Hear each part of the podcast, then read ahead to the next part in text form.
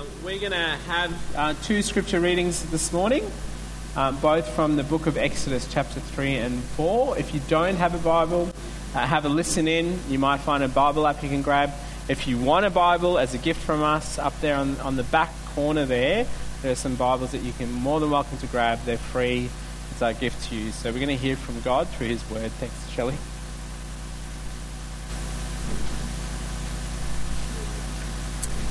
So this is Exodus chapter three. Now Moses was keeping the flock of his father-in-law Jethro, the priest of Midian, and he led his flock to the west side of the wilderness and came to Horeb, the mountain of God. And the angel of the Lord appeared to him in a flame of fire out of the midst of the bush. He looked, and behold, the bush was burning, yet it was not consumed. And Moses said, I will turn aside to see this great sight, why the bush is not burned. When the Lord saw that he turned aside to see, God called to him out of the bush, Moses, Moses. And he said, Here I am. Then he said, Do not come near. Take your sandals off your feet, for the place on which you are standing is holy ground. And he said, I am the God of your father, the God of Abraham, the God of Isaac, and the God of Jacob. And Moses hid his face, for he was afraid to look at God. Then the Lord said, I have surely seen the affliction of my people who are in Egypt, and have heard their cry because of their taskmasters. I know their sufferings, and I have come down to deliver them out of the hand of the Egyptians, and to bring them up out of that land to a good land and broad land, a land flowing with milk and honey, to the place of the Canaanites, the Hittites, the Amorites, the Perizzites, the Hivites, and the Jebusites. And now, behold, the cry of the people of Israel has come to me, and I have also seen the oppression with which the Egyptians oppressed them. Come, I will send you to Pharaoh, that you may bring my people, the children of Israel, out of Egypt. But Moses said to God, Who am I, that I should go to Pharaoh and bring the children of Israel out of Egypt?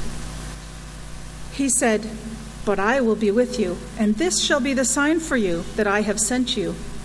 When you have brought the people out of Egypt, you shall serve God on this mountain. Then Moses said to God, If I come to the people of Israel and say to them, The God of your fathers has sent me to you, and they ask me, What is his name? What shall I say to them? God said to Moses, I am who I am. And he said, Say this to the people of Israel, I am has sent me to you. God also said to Moses, Say this to the people of Israel, The Lord, the God of your fathers, the God of Abraham, the God of Isaac, and the God of Jacob has sent me to you. This is my name forever, and thus I am to be remembered throughout all generations. Go and gather the elders of Israel together and say to them, The Lord, the God of your fathers, the God of Abraham, of Isaac, and of Jacob, has appeared to me, saying, I have observed you, and what has been done to you in Egypt. And I promise that I will bring you up out of the affliction of Egypt to the land of the Canaanites, the Hivites, the Amorites, the Perizzites, the Hivites, and the Jebusites, a land flowing with milk and honey. And they will listen to your voice, and you and the elders of Israel shall go to the king of Egypt and say to him, The Lord, the God of the Hebrews, has met with us. And now please let us go a three days' journey into the wilderness, that we may sacrifice to the Lord our God. But I know that the king of Egypt will not let you go unless compelled by a mighty hand. So I will stretch out my hand and strike Egypt with all the wonders that I will do in it. After that, he will let you go. And I will give this people favor in the sight of the Egyptians. And when you go, you shall not go empty, but each woman shall ask of her neighbor, and any woman who lives in her house, for silver and gold jewelry, and for clothing. You shall put them on your sons and on your daughters, so you shall plunder the Egyptians. Chapter four. Then Moses answered, But behold, they will not believe me or listen to my voice, for they will say, The Lord did not appear to you. The Lord said to him, "What is that in your hand?" He said, "A staff." And he said, "Throw it on the ground." So he threw it on the ground, and it became a serpent, and Moses ran from it. But the Lord said to Moses, "Put out your hand and catch it by the tail." So he put out his hand and caught it, and it became a staff in his hand, that they may believe that the Lord, the God of their fathers, the God of Abraham, the God of Isaac, and the God of Jacob, has appeared to you. Again, the Lord said to him, "Put your hand inside your cloak." And he put his hand inside his cloak, and when he took it out, behold, his hand was leprous like snow. Then God said, "Put your hand back inside your cloak." So he put his hand back inside his cloak, and when he took it out, behold, it was restored like the rest of his flesh. "If they will not believe you," God said, "or listen to the first sign, they may believe the latter sign. If they will not believe even these two signs, or listen to your voice, you shall take some water from the Nile and pour it on the dry ground, and the water that you shall take from the Nile will become blood on the dry ground." But Moses said to the Lord, "O my Lord, I am not eloquent either in the either in the past or since you have spoken to your servant, but I am slow of speech and of tongue." And the Lord said to him, "Who has made man's mouth? Who makes him mute or deaf or seeing or blind? Is it not I, the Lord? Now therefore go, and I will be with your mouth and teach you what, do, what you shall speak." But he said, "O my Lord, please send someone else." Then the anger of the Lord was kindled against Moses, and he said, "Is there not Aaron, your brother, the Levite? I know that he can speak well. Behold, he is coming out to meet you, and when he sees you, he will be glad in his heart. You shall speak to him and put the words in his mouth, and I will be with your mouth and with his mouth, and will teach you both what to do. He shall speak for you to the people, and he shall, she, he shall be your mouth, and you shall be as God to him. And take in your hand this staff with which you shall do the signs." Moses went back to Jethro, his father-in-law, and said to him, "Please, let me go back to my brothers in Egypt to, sh- to see whether they are still alive." And Jethro said to Moses, "Go in peace." And the Lord said to Moses in Midian, "Go back to Egypt, for all the men who were seeking your life are dead." So Moses took his wife and his sons and put them on a donkey and went back to the land of Egypt. And Moses took the staff of God in his hand. And the Lord said to Moses, "When you go back to Egypt, see that you do before Pharaoh all the miracles that I have put in your power, but I will harden his heart so that he will not let the people go. Then you shall say to Pharaoh, 'Thus says the Lord, Israel is my firstborn son, and I say to you, let my son go that he may serve me. If you refuse to let him go, behold, I will kill your firstborn son.'" At a lodging place along the way, the Lord met with him and sought to put him to death. Then Zipporah took a flint and cut off her son's foreskin and touched Moses' feet with it and said, "Surely you are a bridegroom of blood to me." So he let him alone. And it was then that she said, "A bridegroom of blood because of the circumcision." The Lord said to Aaron, "Go into the wilderness to meet Moses." So he went and met him in the mountain of God and kissed him. And Moses told Aaron all the words of the Lord with which he had sent him to speak, and all the signs which he had commanded him to do. Then Moses and Aaron went and gathered together all the elders of the people of Israel. Aaron spoke all the words that the Lord had spoken to Moses, and did the signs in the sight of the people. And the people believed. And when they heard that the Lord had visited the people of Israel, and that he had seen their affliction, they bowed their heads and worshipped. This is the word of God.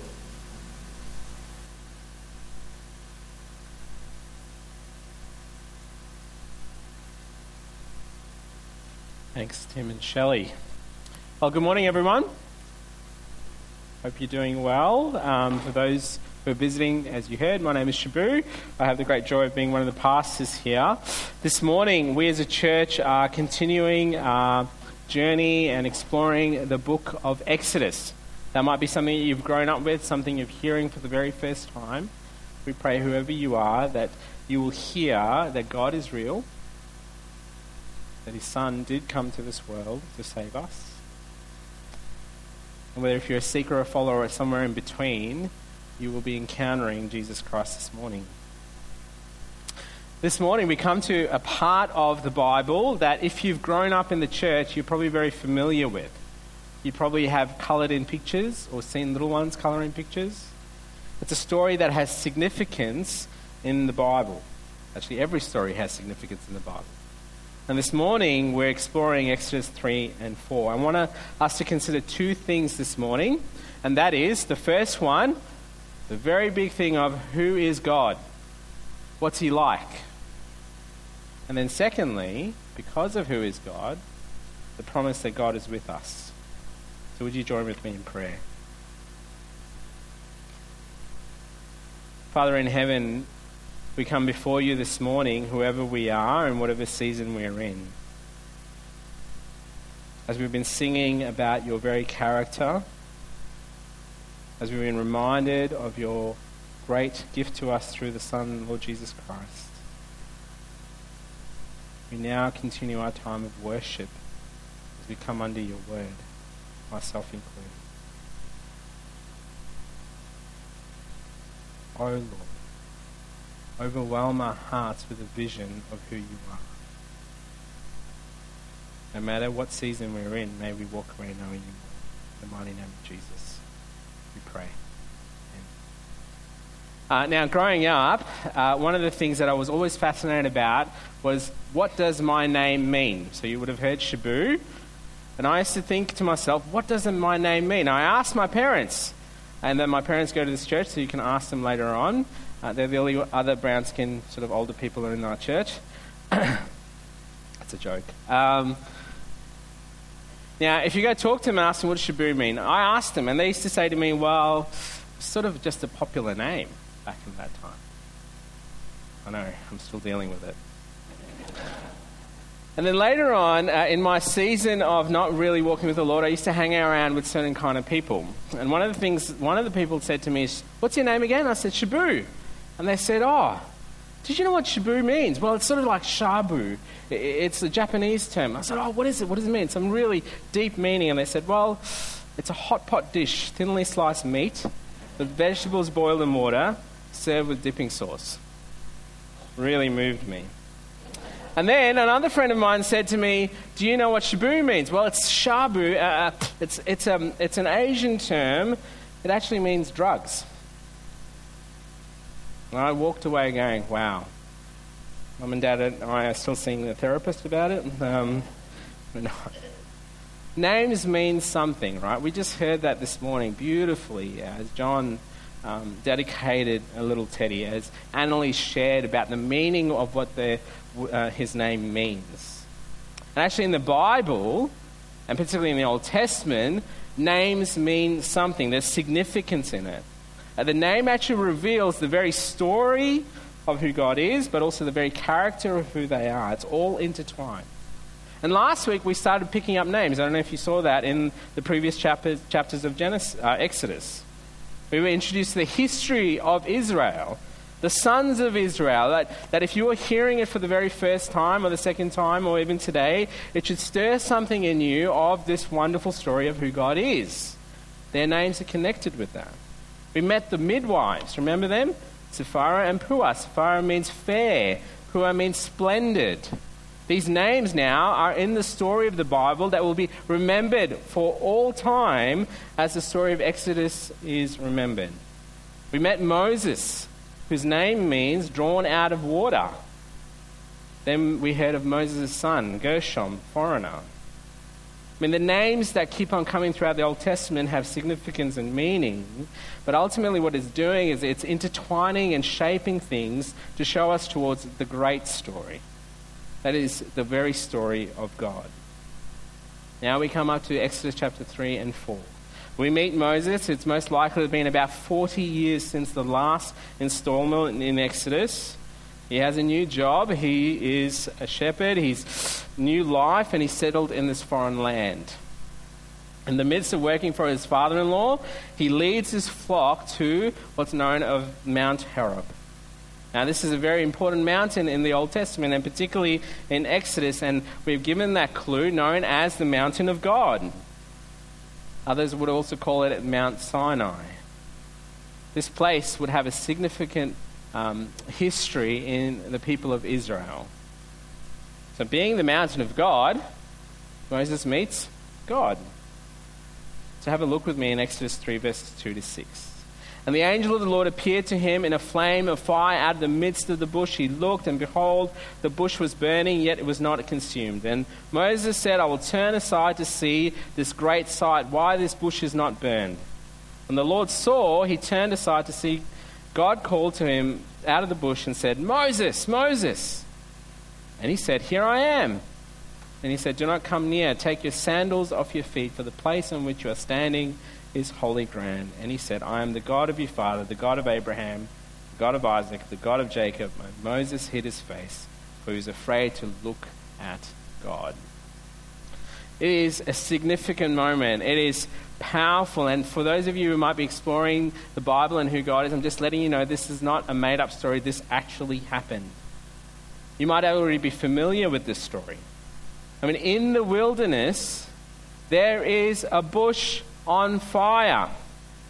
But note, it's not being consumed. Now, that is a powerful sight in itself. Before we're captivated by that, in this moment, it's significant because for the audience then, and even today, what we're hearing and seeing, we're actually meeting the God of the universe.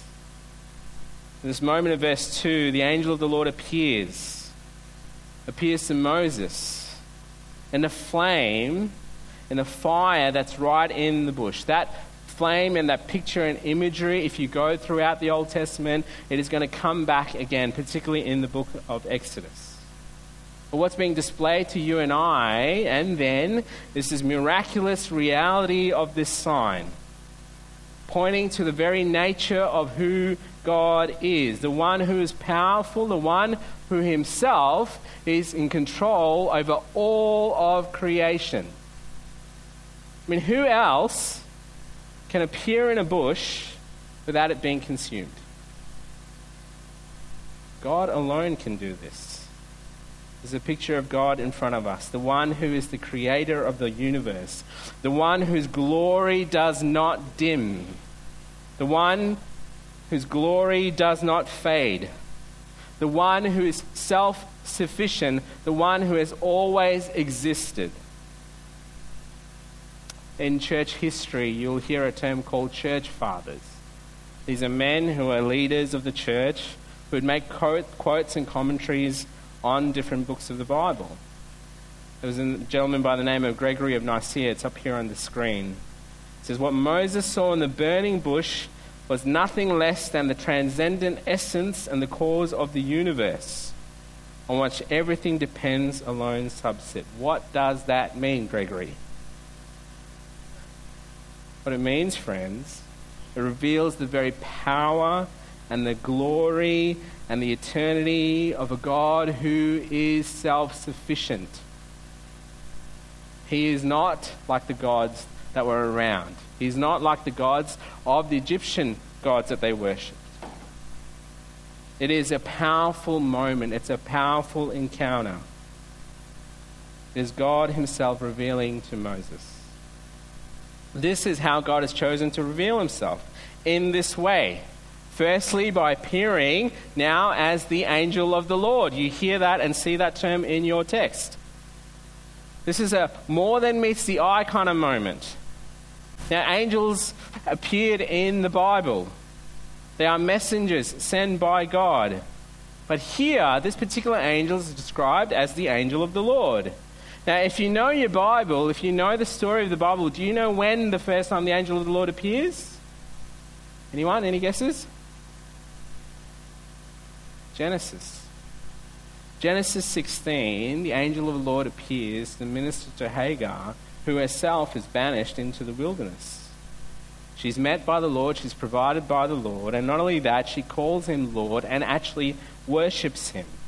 This is the significance and uniqueness of the angel of the Lord. There are angels, but this angel of the Lord welcomes worship. Worship of him. And here again in the wilderness, the angel of the Lord appears. This is a term that if you want to look this up, and I would encourage you in your small groups or, or in discussion up some point, uh, look up a word called theophany. Uh, it's another way of saying it is the very moment when the God of the Bible appears visibly. It's a manifestation of the invisible God is now being seen. It's a moment in time and space where the bush itself becomes the space where God dwells. This now begins a whispering that started in Genesis. It's a whisper of what is to come. Actually, a whisper not of what is to come, it's a whisper of who is to come. Pointing towards a further story as the story of the Bible unpacks. And in this person, the angel of the Lord, we are reminded also beautifully that God is not some distant being over there, out there. No, this is the God who comes into the world he created. But not only that, he's none, no, like no other God. He's not restricted like you and I. He's making himself known in this moment. That's what we have here. Now Moses, he's captured by this amazing sight. He's not seen anything like it. And not that only that, right now he's about to realize that he is in the presence of God. In this moment, Moses turns to see, and Moses hears a voice, the voice of the creator of the universe. And how does he hear this voice? The voice calls his name. See, when you read the Bible, what I would encourage you to do is when you hear and see words repeated, it's another way of saying there's a reason and point to it. There's a, um, as writers describe it, there's this, in this moment when God says, Moses, Moses, there's beauty and urgency and depth in who God is and what he's saying. This God, the God of the Bible, is making himself known, a direct appeal to Moses. And not only that, God is using his very first name. It reveals who God is in this moment.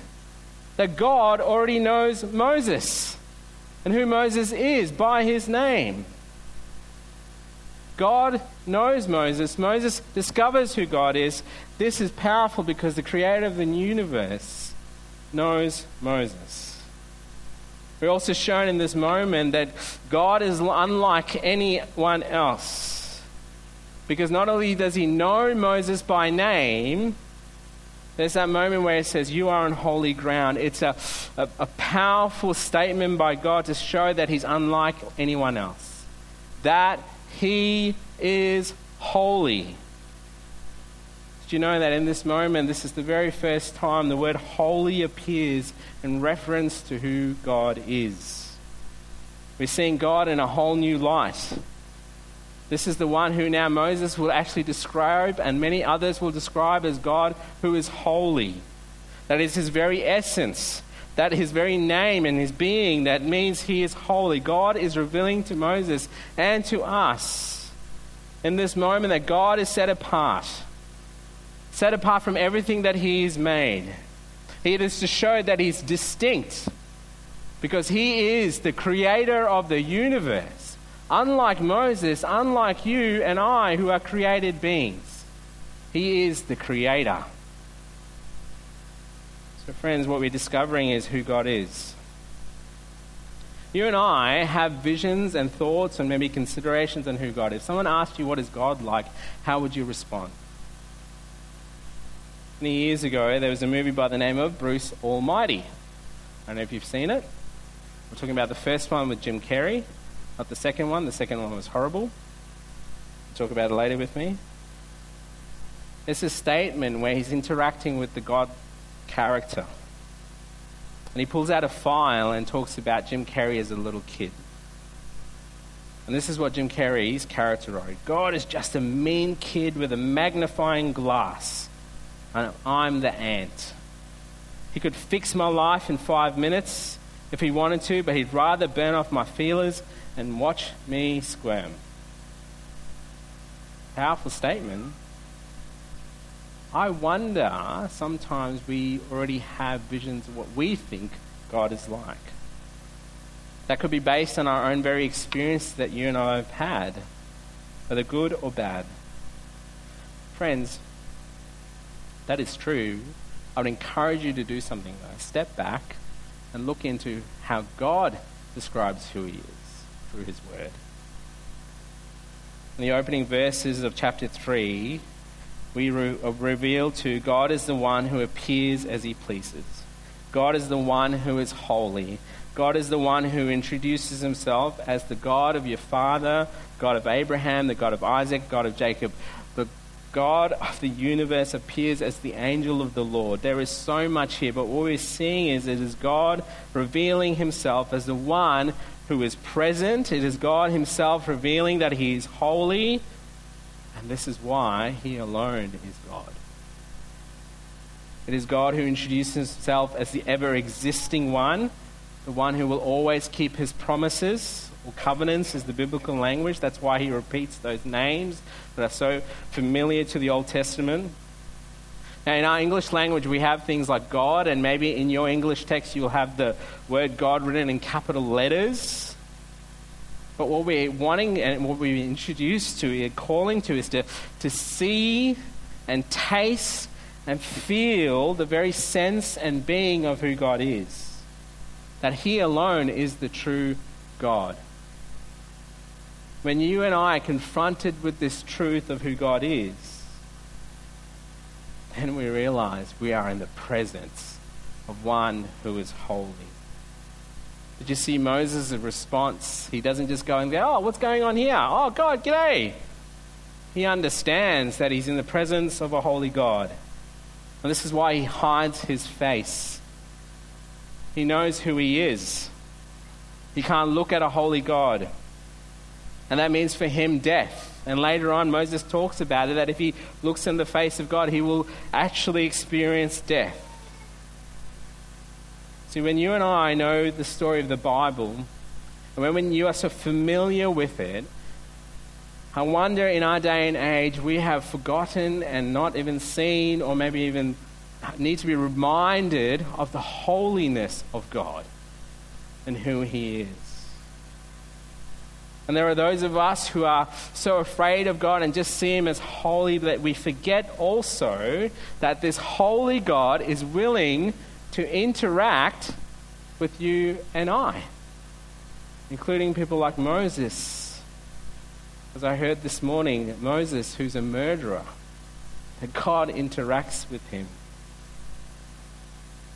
God in his being, we are reminded that we are invited to interact with him. We're invited to be reminded and be in awe of who he is. We're also reminded to come into relationship with him, and he wants that. This is beautifully written for us. God describes himself as the one who keeps his promises. And you see that in verse seven onwards. I've surely seen the affliction of my people. I've heard their cry. I have come down to deliver. I'll bring them out. I've heard their cry. I've seen the oppression. I will send.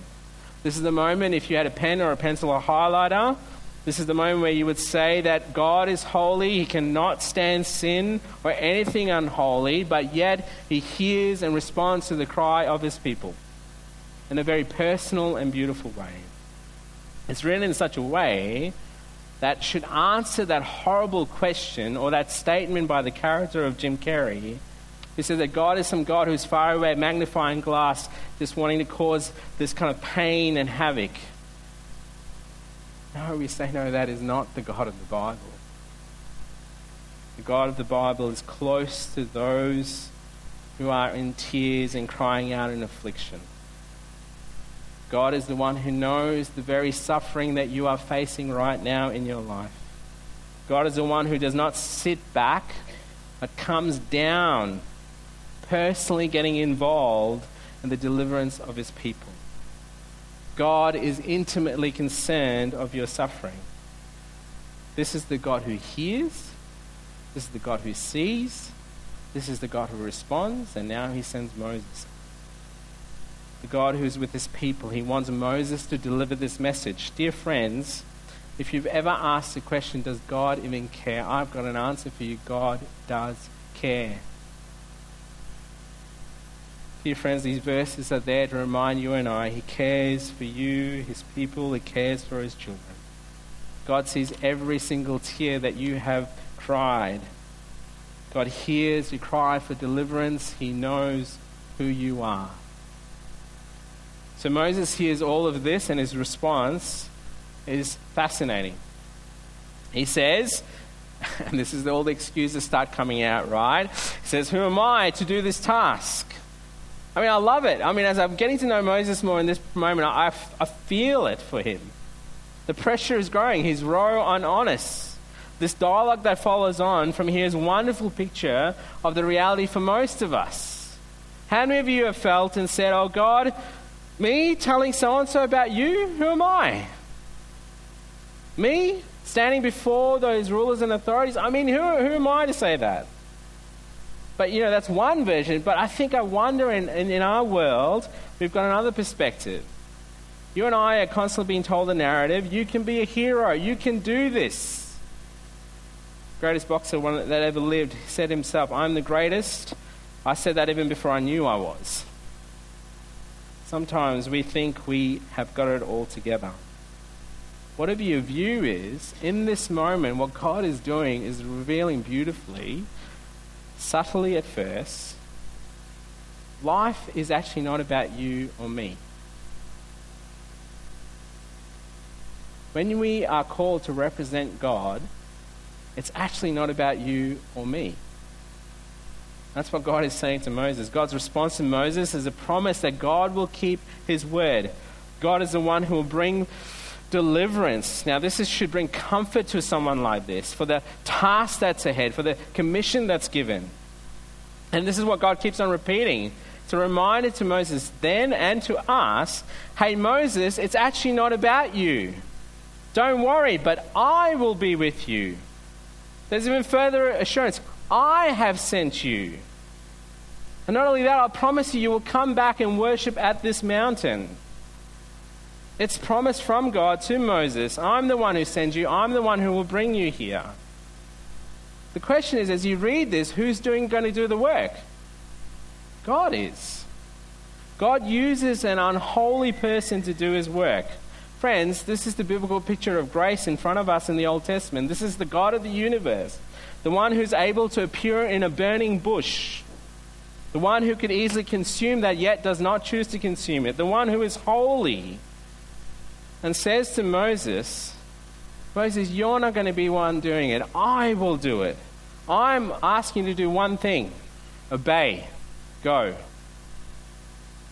I love this story, because it starts revealing the heart for all of us. We start coming up with excuses. But, ah, uh, and so now we start seeing the excuses unfolding. From time here, God moves from, speak, uh, Moses speaks of Pharaoh and his interaction with him now to the people of Israel. Now God's response is a significant one because it shapes all of the Bible. If you look at Exodus three thirteen to fifteen, then Moses said to God, if I come to the people of Israel and say to them, the God of your fathers has sent me to you, and they ask me, what is his name? What shall I say to them? God said to Moses, I am who I am. And he said this to the people of Israel, I am sent me to you. God also said to Moses, say this to the people of Israel. The Lord God of your fathers, the God of Abraham, the God of Isaac, the God of Jacob has sent me to you. This is my name forever, and thus I am to be remembered through all generations. This phrase in itself is describing how God himself is describing himself. I mean, you could whole, do a whole sermon on this. But these verses have such complexity and beauty because it describes the very nature of who God is. You know, you and I, when we meet each other, what do we do? And I'll come in and I'll see Michael and Jan and I'll say, g'day Michael, my name is Shabu. What's your name? I already said it, but, right? We introduce ourselves by name. In this moment, God is revealing his name. Now, in your English uh, translation, it doesn't really capture it. This is the word Yahweh. It's the very personal name of who God is. What does this all mean? When Moses says, hey, uh, just a note, when I go in and reveal this to them, who shall I say? Who shall I say? And God is distinguishing himself from anything around. He's saying, Moses, just tell them I am who I am, and that's all there is to it. In other words, God is the one who says who he is. His very words describe who he is. You don't need to describe me, Moses. This is who I am. God is the one who I am, is the one who has no past, the one who is always existed, who's eternally present. This is who God is. This is why he speaks of the God of Abraham, Isaac, and Jacob. This is why he says his name is forever. And thus I'm meant to be remembered for generations. It's the very statement of I am is a statement also for God to reveal himself, to say, hey, guess what, Moses? I am not dependent on anyone. I'm not dependent on you. And the very burning bush is a wonderful picture of that. See, this description here reveals that God is saying, I am. I have always existed. I always will exist, Moses. Go tell them this. So Moses is commissioned. So he goes. But also because of who he is as the great I am, he knows exactly what's going to happen. Did you pick that in verse eighteen?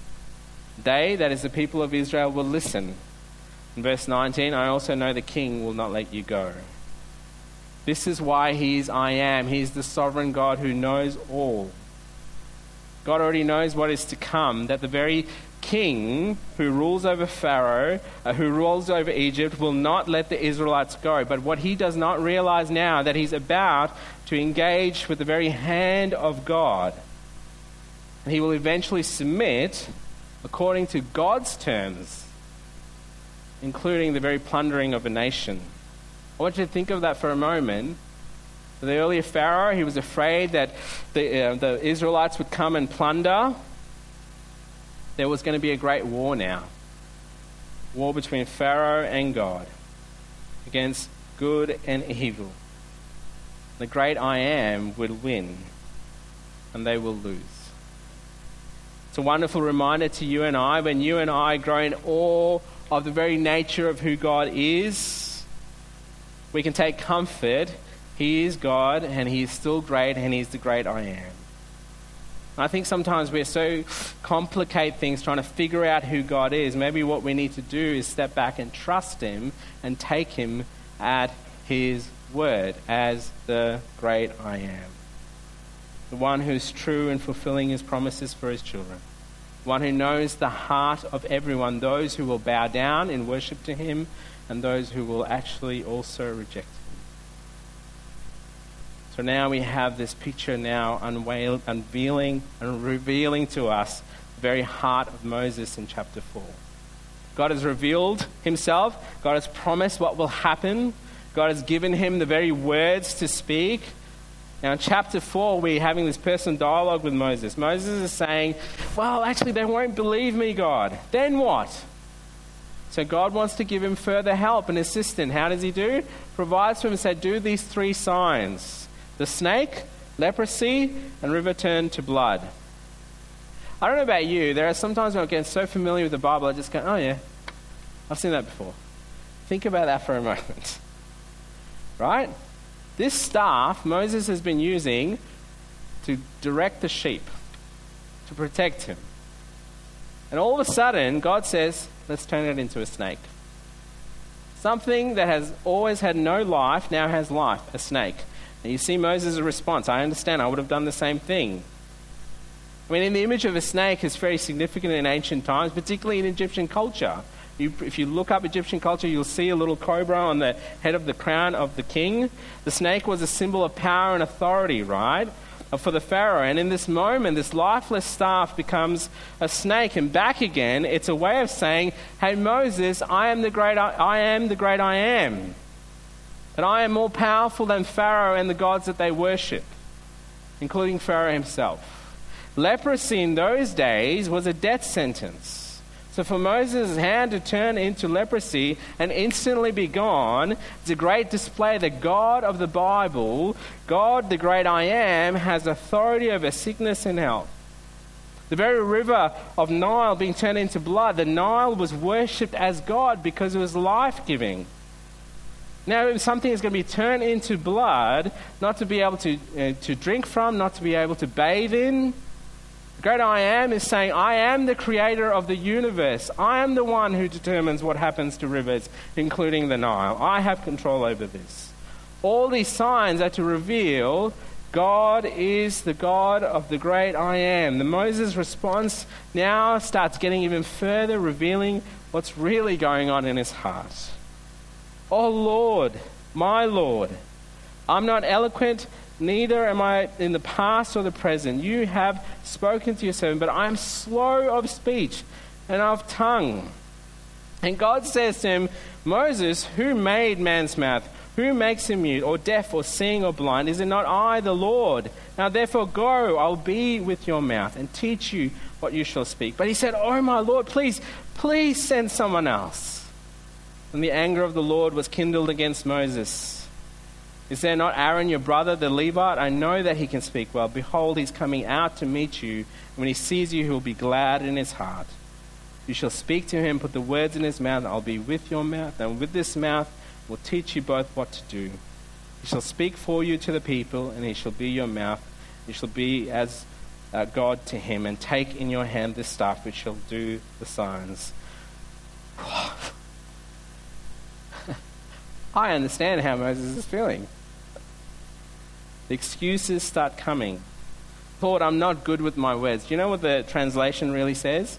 It says, Lord, I'm heavy with my mouth. I fumble over my words. And before you and I shake our heads at Moses and go, come on, Moses. Remember, this is a mammoth task that's ahead of him. The country that he's left, he's known as a murderer. The very people actually said to him, who made you judge and prince? So I feel for him in this real picture of our hearts. All the signs now are given to say, God is saying, listen, I'm giving you this signs to let you know I am who I am. And he will do it, that God will do it. And he reminds Moses of this beautiful truth. Hey Moses, rhetorical question for you. Who made the mouth? Uh, you did. Who makes the mute? You do. Who makes the deaf? You do. Who makes the seeing or blind? You. God is reminding Moses personally, Moses, I am who I am. I am the creator. I'm the one also who made your very mouth. Have you ever felt that moment where you said, oh, I wish I had so-and-so's gifts. I wish I had their ability. You know what? Preachers are not immune to this. See, when you and I say, God, I wish X. Another way of putting it is, God, I'm not happy with the way that you made me. Dear friends, it's a reminder to you and I to be careful that we're not going to mouth off to God. God made you and designed you just as he said. You are fearfully and wonderfully made. So you and I live in a culture that is constantly wanting to redesign God's design. Every day. This week, one of my kids came up to me and said, Dad, I wish, I wish I had blue eyes and blonde hair. My response to them was, God has made you exactly as he has made you. See, the reminder here is, it's not about you, it's not about I, it's not about any of us. This is the one who's the designer of life because he's the great I am. God is the one who will do the work that he's saying to Moses. I'm the one who will put your, the words that you need in your mouth, Moses. I am. That means you and I have all been given gifts and abilities from God. The question is, if we move away from being so introspective and think and realize, actually it's not about me. It's about God's glory. You and I will stop looking around and rather be focused on the great I am. So Moses is looking at himself. Keeps on saying, please, Lord, send someone else. And so God's anger is kindled. What's going on here? It's a reminder to say, hey, Moses, I am the great I am. I am the one who will deliver. I'm the one who will do it. I'm the one who will soften hearts and harden hearts. And Moses' response is, send somebody else. So God says to him, Moses, if you would rather have the importance of having eloquent speech rather than trusting to know that I am with you, fine. Take Aaron. Remember, God already knows who Aaron is. Aaron will do well, but later on we'll find in the story of Exodus, it leads the people away. So Aaron becomes the mouthpiece, and God actually says to Moses, no, I'm going to speak through you, you tell Aaron. I'm the one who will use you. My words will be the one that will change hearts.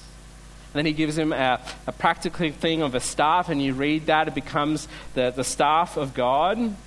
And this whole picture now is now revealing to us, it's not about Moses, it's not about Aaron, it's not about the people of Israel, it is about who God is, the great I am.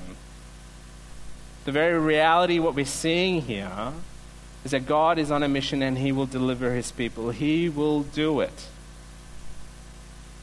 And so now Moses heads. Heads towards the direction of Egypt. He interacts with his father-in-law. He talks about what's going to happen. This thinking, he doesn't go into full detail with his father-in-law, which is fascinating. And then there's this sort of weird moment. I don't know if you picked it, right? Moses says, God says, I'm with you, Moses. I'll give you my words. I'm going to be with you. Trust me, I am the great I am. And then it says, God wanted to kill Moses. What is going on? Uh, in the Old Testament, circumcision is significant. It's a reminder of the covenant that God has made with his people. And in this moment, what we're seeing is Moses is not willing to consecrate his son as he ought to. And so, once again, a woman comes to the rescue, his wife. Later on, you'll see this unpacked a bit further. But God is ultimately saying to Moses, hey, I am holy. Obey my commandments. This is the God of who? The God of Abraham. God made this covenant with Abraham to say, circumcise your son as a sign to say that you belong to me. It's also a reminder that to stand before a holy God, to be in a relationship with the holy God, there needs to be blood that needs to be spilled. And as Exodus four concludes, we're given this wonderful picture of revival, if you can imagine, in the sands and desert of Egypt. As they hear, and they hear that the Lord has visited. Not only has visited, he has heard their affliction. Their response is they bow in the sands of the desert and worship the great God. That's a powerful moment. The God of Abraham, Isaac, and Jacob, the one who keeps his covenant, the one who is the great I am, has come to deliver. The one who sees that Israel is his son, that loves his people as his very own. Yet he is the God who is holy, who requires justice for sin. And the God who hears the cries of his people and will come to deliver. Dear friends, has God not heard the cry that we really need of true deliverance?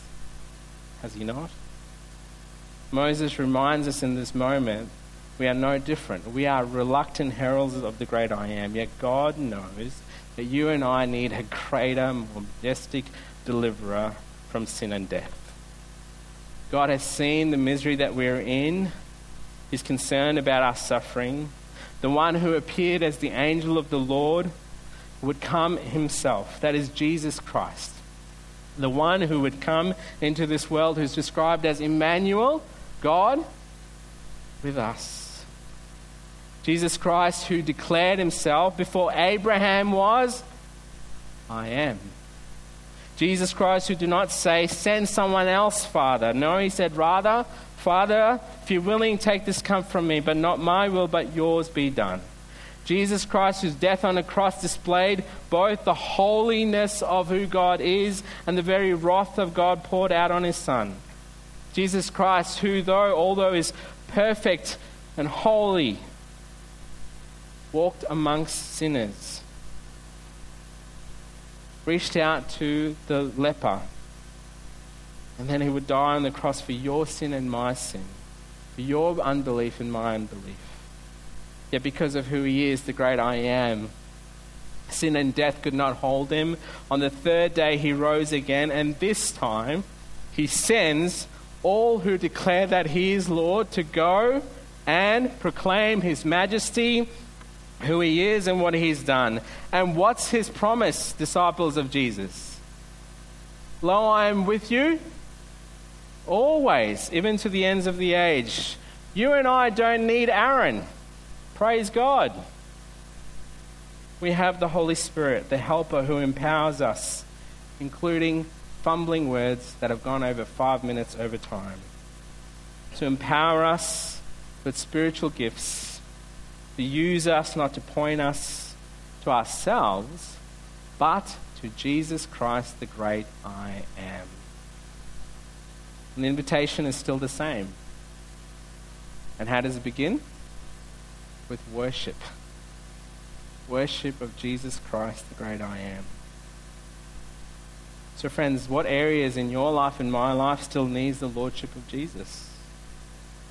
Do you ever feel inadequate in what God is calling you to do? You're in good company. Can I invite you though, not to look at yourselves, but look to the one who is Christ. Ask the Holy Spirit to empower you. Would you join with me in prayer? Father in heaven, you are the great I am, the one who has truly delivered us through Christ. And Lord, we come before you as fumbling servants of yours. For those of us who know you, may we be empowered to not look to, look to ourselves and our ability, but to look to the one who says, I will do it for your glory. We worship in your name. Amen.